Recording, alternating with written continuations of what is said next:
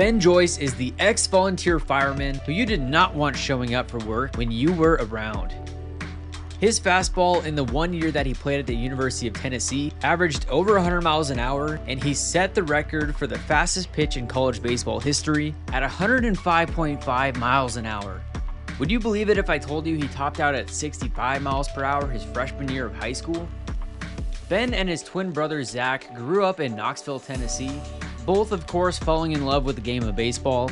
And go figure, they shared quite a similar path moving through high school and through college. Ben and Zach both entered high school around 5'3, 5'4, 95 to 100 pounds. And as I mentioned before, Ben topped out at 65 miles per hour his first year in high school. It would still be a couple years until they really hit their growth spurt. And turns out their family doctor actually had to shut them down multiple times from playing baseball because they were going through so much pain with how much they were growing. His junior year of high school, Ben finally made the varsity baseball team, still only about 5 foot 5, and he got up to 80 miles an hour. Then, they both grew 8 inches heading into their senior year of high school. He was now 6'1, and his increase in size made a big difference on the baseball field. Ben topped out at around 92 in his senior year, and after his senior year hit 95. They weren't recruited much through high school because of their late growth spurt, so both of them decided to commit to Walters State Community College to stay in baseball. They would both end up playing one year at Walters State, and Ben during this one year had a 15.24 strikeout per nine. Walters State made it to the Junior College Baseball World Series that year, and a lot more eyes were on Ben and Zach than ever before. Ben was now hitting 101 miles an hour, and Zach was up at 97. Then they got the offer they were looking for, and they both committed to the University of Tennessee on their 19th birthday in 2019. Unfortunately, soon after, Zach would feel a pop in his elbow while warming up for a game, and he would end up needing Tommy John surgery. When the time came for them to report to the University of Tennessee, Zach had just gotten surgery, and he eventually would decide to step away from baseball for a period of time. At around the same time, Ben started fall ball at UT, and he would end up tearing his UCL as well and needing Tommy John. Ben would have to redshirt in 2021 and miss Tennessee's push to the College World Series but Ben would come ready to play in 2022.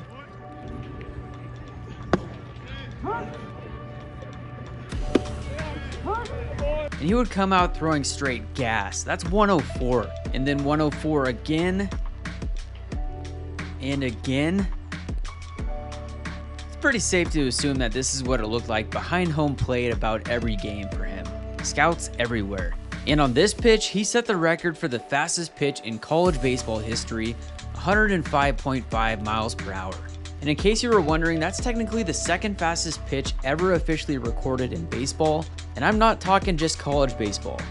Aroldis Chapman had the fastest ever officially recorded pitch, which I believe was like 105.8, but they call it 106. And then there's some people who think that back in 1940 they could accurately track the speed of a pitch, and some say Bob Feller threw a pitch that was 107.6 miles per hour. I have my doubts on this one. And then the legendary Nolan Ryan was also said to throw a pitch over 108 miles an hour, but again, their way of tracking velocity was different from how we do it nowadays. Ben threw 105 today. What's that like? I actually didn't know until after Jared Dickey was like, or right before the last thing, he was like, hey, maybe try to throw in a little harder. So, I mean, that, that was crazy to think about afterwards. I was trying not to think about it during, but it's, it's pretty crazy to think about for sure. The rest of the 2022 season, Ben left his fire hose at home and only brought his flamethrower to work.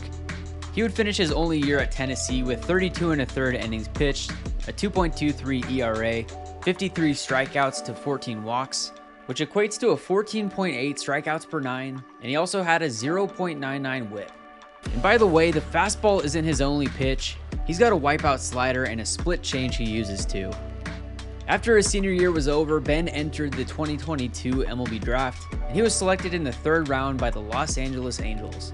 The Angels go with Ben Joyce, a name we've talked about quite a bit over the last few days. And then there's another Tennessee guy, too. I mean, he hit 105 miles an hour with his fastball this spring, averaged 101. I mean, it's the best fastball in the draft. And it's not just velocity, he throws it from a low slot with a really nasty approach angle. It's going to be interesting. Tennessee handled him very carefully. He's coming back from Tommy John surgery. He's had injury issues in the past. He only pitched once or twice a week. I think he's a reliever. He's going to have to be able to pitch more frequently and get better command of the slider to succeed in pro ball. A 100 plus, we'll take it.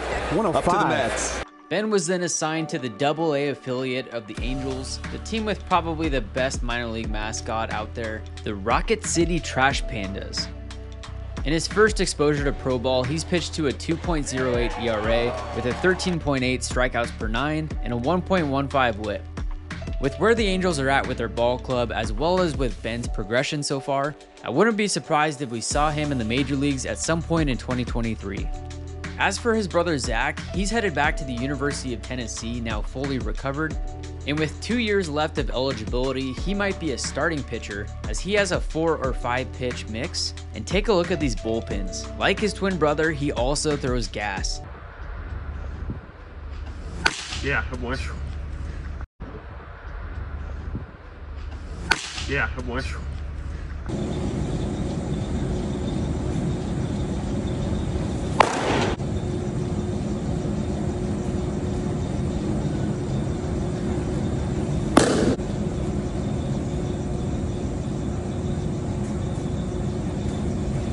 To wrap it up, here's a little pitching ninja and how Ben grips his pitches. I just do a normal four seam.